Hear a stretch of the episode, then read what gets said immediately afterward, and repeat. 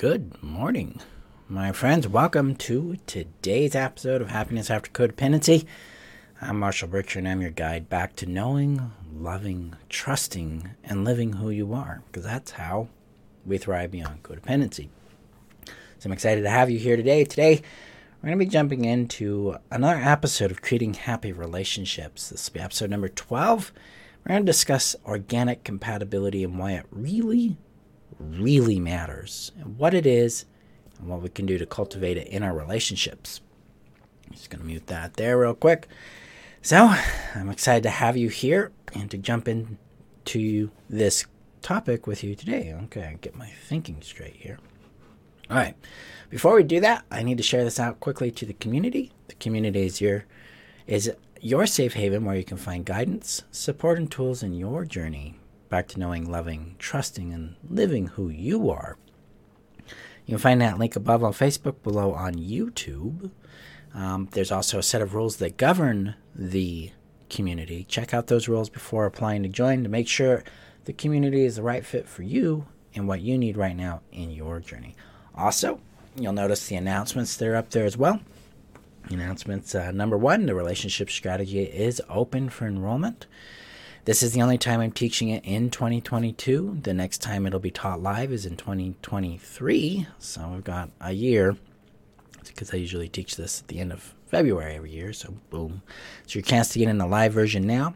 Links for information and enrollment above on Facebook, below on YouTube, and on my front page at freetheself.com, as well as um, I'm being featured in a summit called uh, The Beauty of uh, a it's a long title. It's basically The Beauty of Growth Out of Tragedy. The link is above on Facebook, below on YouTube, and also on my front page. Come and join us there as I share a bit about my own history with codependency, my own journey out of grief and trauma, and how I came to this place in serving you guys. So check those out. And now I'm going to get this shared out real quick. Say hi in the comments below. Let me know how you guys are doing, what's up for you in the world right now, and your thoughts on today's episode.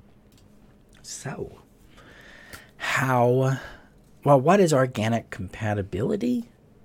And why does it matter? And why does it really, really matter? So, codependency, and mostly in a lot of relationship systems out there, a lot of times what happens is we meet someone and then we try to fit with them we try to make them fit with us. So in codependency, that shows up as pe- pleasing and appeasing them. That shows up as trying to control them and change them, make them into something they're not. It's about having fantasy about who they really are and who we might be able to make them into if they would just, you know, accept our love or let us influence them in some way. Vice versa, it's also about being controlled or avoided by the other person, or we controlling and avoiding them. See, a lot of times we meet someone, we have feelings for them, and so we're, and they have feelings for us, and then we're like, let's try to make this work. And that's the key here. Try to make it work. We're not actually asking the right questions at the beginning because a lot of times, especially if we come from codependency, we want to be in the middle of a relationship and we don't have a high tolerance for uncertainty at the beginning of the relationship. It means like we don't tolerate the ambiguity well, we don't tolerate the lack of connection or or definition in the relationship rather, the lack of certitude, structure, like what are we, where are we going? We want to be in the middle. And the reason one of the biggest reasons we want to be in the middle is because it feels safer. We think that that means we finally have a secure, safe attachment. And our fantasies live in the middle of a relationship, not at the beginning and not at the end. And so we rush towards that middle. And this works really well for people who are looking for supply, like, say, a narcissistic individual or someone who's emotionally unavailable. They get really intense on this. They're like, yeah, we're going to love bomb you. We're going to get into this. And, and we're all going to both move towards the middle of a relationship really, really fast. Then suddenly you find yourself in the middle of a commitment and things aren't working. Things are really frustrating. Things are really difficult things are really scary. Things don't feel fulfilling. Things feel uneven. For the codependent, we're going through euphoria, distress, and despair over and over. We're feeling lost to ourselves, and we're also feeling a lot of guilt and fear and shame about having to extricate ourselves out of the middle of this mess that we're calling a relationship. This is the common cycle we're doing. It's an amazing thing that relationships work out sometimes for people out of this. But what what we have to do here, especially for us as codependents, is we've got to have a different approach to building sustainable, healthy, happy relationships of any kind. And I start that off with this concept called organic compatibility. So, a lot of times compatibility is broken down into oh, you have feelings, they have feelings, and then we have mutual interests. And that's it. That's usually what people are looking at there. They don't really understand the importance of compatibility or what it actually entails. So follow along with me here because it can get a little complex. But here we go. Mm. And hey, Karen, nice to see you. First of all, organic compatibility is built on what's called a value system. The value system says we share common core principles or core values, and the way we live those values is very similar, if not almost identical or the same. So, beyond behind this is this thing called the what, how, who model. So we have a what, that would be a value system. That would be a want or a need. and we have a how. And that how is hey, how does this want need get met? How does it express itself? How does it behave? How does it feel? What behaviors, what actions, what words, what situations or experiences fulfill that want and need? We have our what and our how. And then we have the who. And this is where we get into trouble because we're up here, we have feelings for them, they have feelings for us, and now we're coming together and we're trying to make that who fit our how and our what. And that person's also trying to get us to fit their what and their how. And this is where this conflict starts to show up. This is where this disparity and this this incompatibility starts to demonstrate itself is because what we want and how we want it is different from what they want and how they want it. This breaks down into first that value system. What do we actually value? And how do those values demonstrate themselves in our relationships?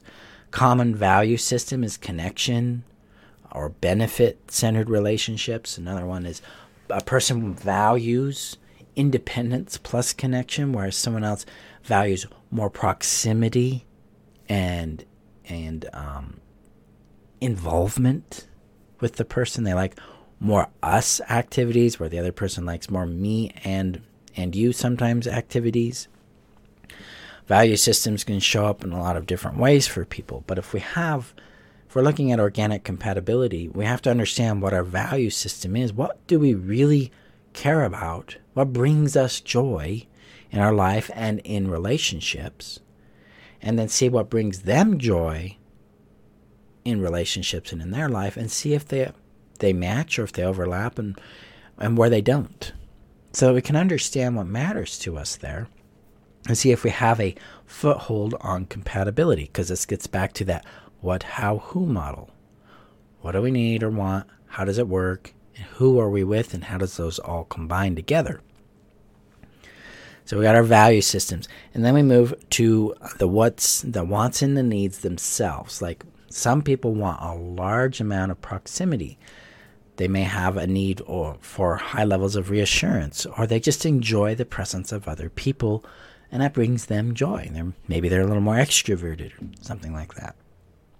And then the other person's a little more introverted, a little more independent. They like their space, they like their own sovereignty, they like their own discrete territory understanding these things and then meeting each other where we can effectively can build a bridge between these differences. But sometimes they don't work. And we have to understand that. We, we discover that through the experience of how a person's want and need behaves and what we're able to contribute to it or not. So that's an example of how wants and needs might show up. More specifically, you know, maybe we have a need for attention and particular kinds of attention, right? So we get into kind of like um, Chapman's love languages. How do we communicate love? What does that look like for us?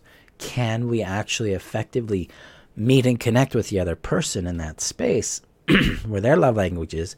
And are they able to do that for us too?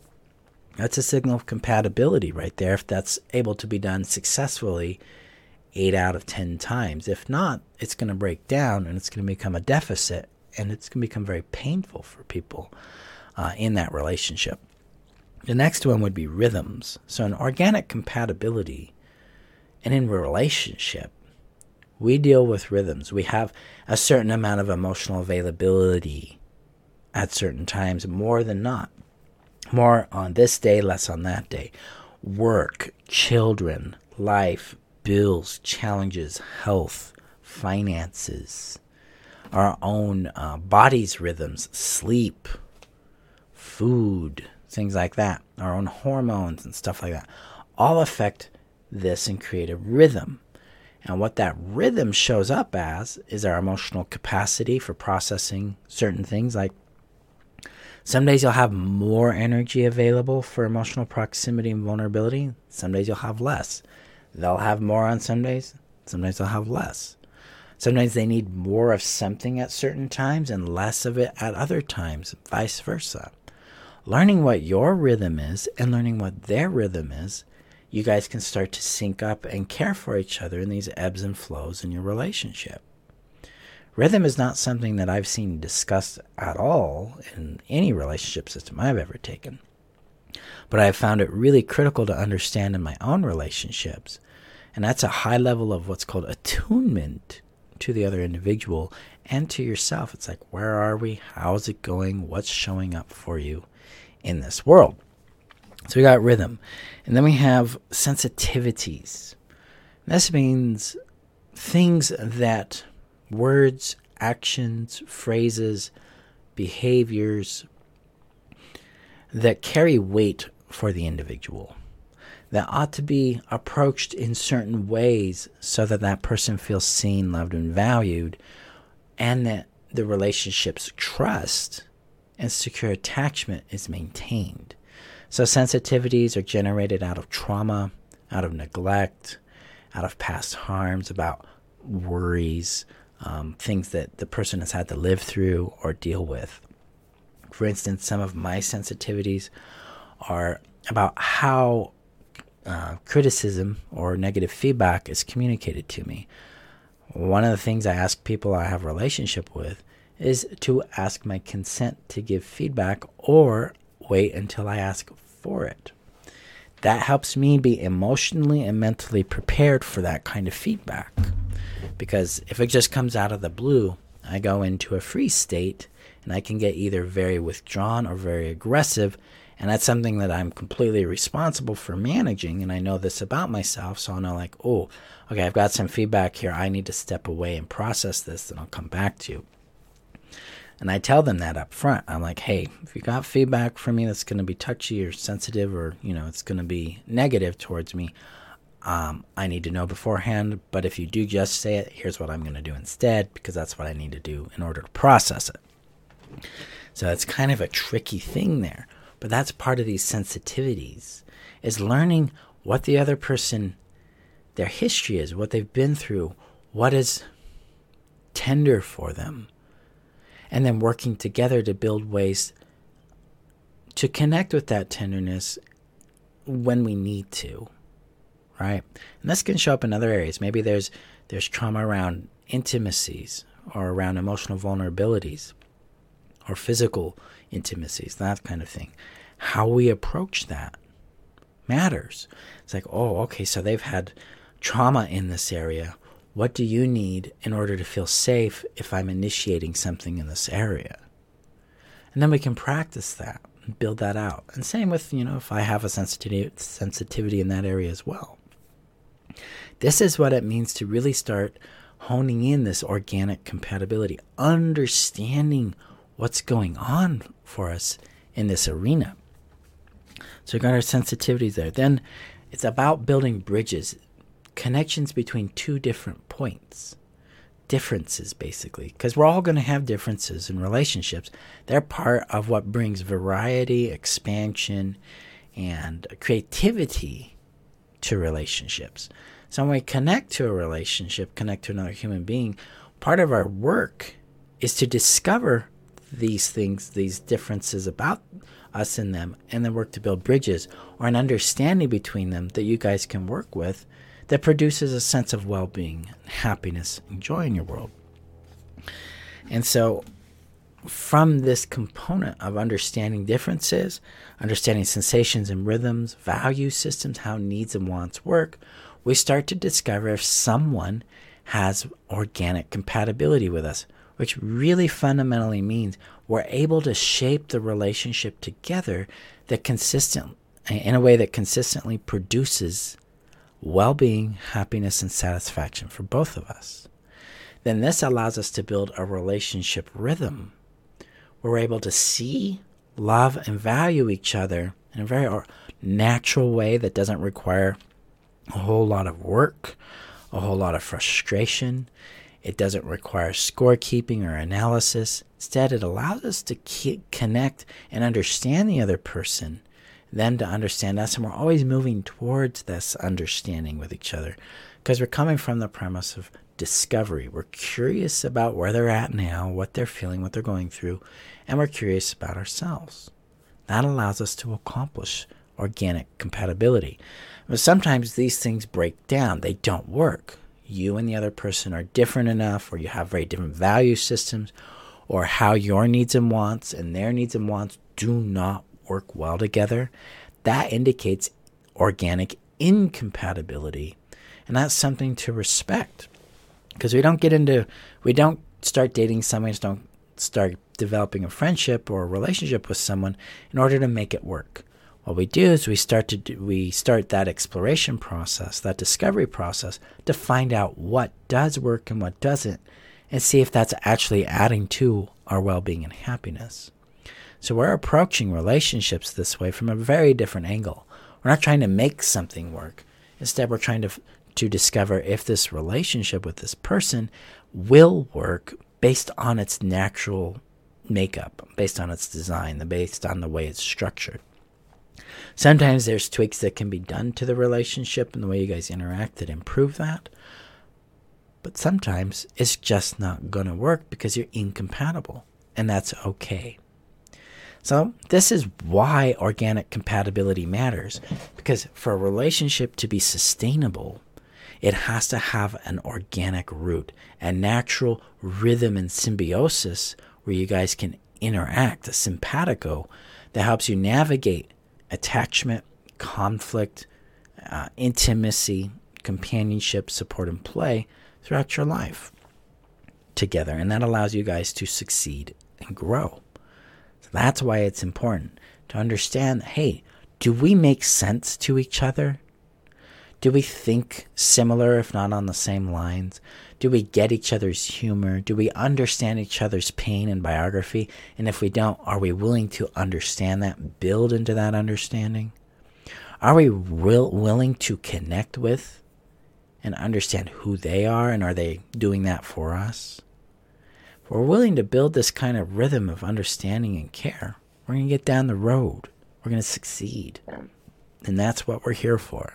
So, if you want help in this, you want to learn how to actually establish this in your relationships to identify organic compatibility and build these bridges, understand your value system, understand uh, your needs and wants and how they work, really connect to your own rhythm. Come join me in the relationship strategy. We start February 27th. It's 12 weeks long. You're going to learn about organic compatibility, how to detect it, how to implement it into your world using the what, how, who method. You're going to learn how to build trust and reliability in the relationship using the eight relationship bare minimums and the consent and privilege model of relating. And you're going to discover how to build rational organic commitment through the discovery over commitment practice where you're actually building relationships with people who are compatible, which leads to more satisfaction and more happiness in your world. So we start Sunday, February 27th Again, it's 12 weeks long. Class lasts about two hours. Homework is about 60 minutes a week. Um, it comes with unlimited or lifetime access to the twice a week live mentoring support group, uh, where you and the other students in my courses, we all come together and we discuss what we're experiencing. You get guidance, you get support, you get celebration. You also get homework hours support. So if you want study hall format or you want uh, my personal touch in your homework, you can come and ask me questions there and other students as well. And you also get lifetime access to the Heal Yourself strategy, where I help you restore your safety, sanity, and sovereignty, which is the foundation for really helping you leap beyond your codependency. So that's included there as well. It's twelve fifty for new students, seven fifty for existing students. And their pay plan, their payment plans available for those price points. The link is above on Facebook, below on YouTube. Enrollment ends uh, February twenty fifth, so make sure you get on that because we have 20 seats open total. There's 19 available. So come in and join us. And let's help you create a relationships, friendships, any kind of relationship that has more compatibility, more fulfillment, more sustainability, more happiness and joy for you and them using this process. So be excited to see you in class. Go gently, my friends. I will see you in our next episode. Go out there, explore organic compatibility, see how your relationships mesh and how they don't. Get curious about why, and let's see what you discover. Let me know your thoughts on today's episode below. Have a great day.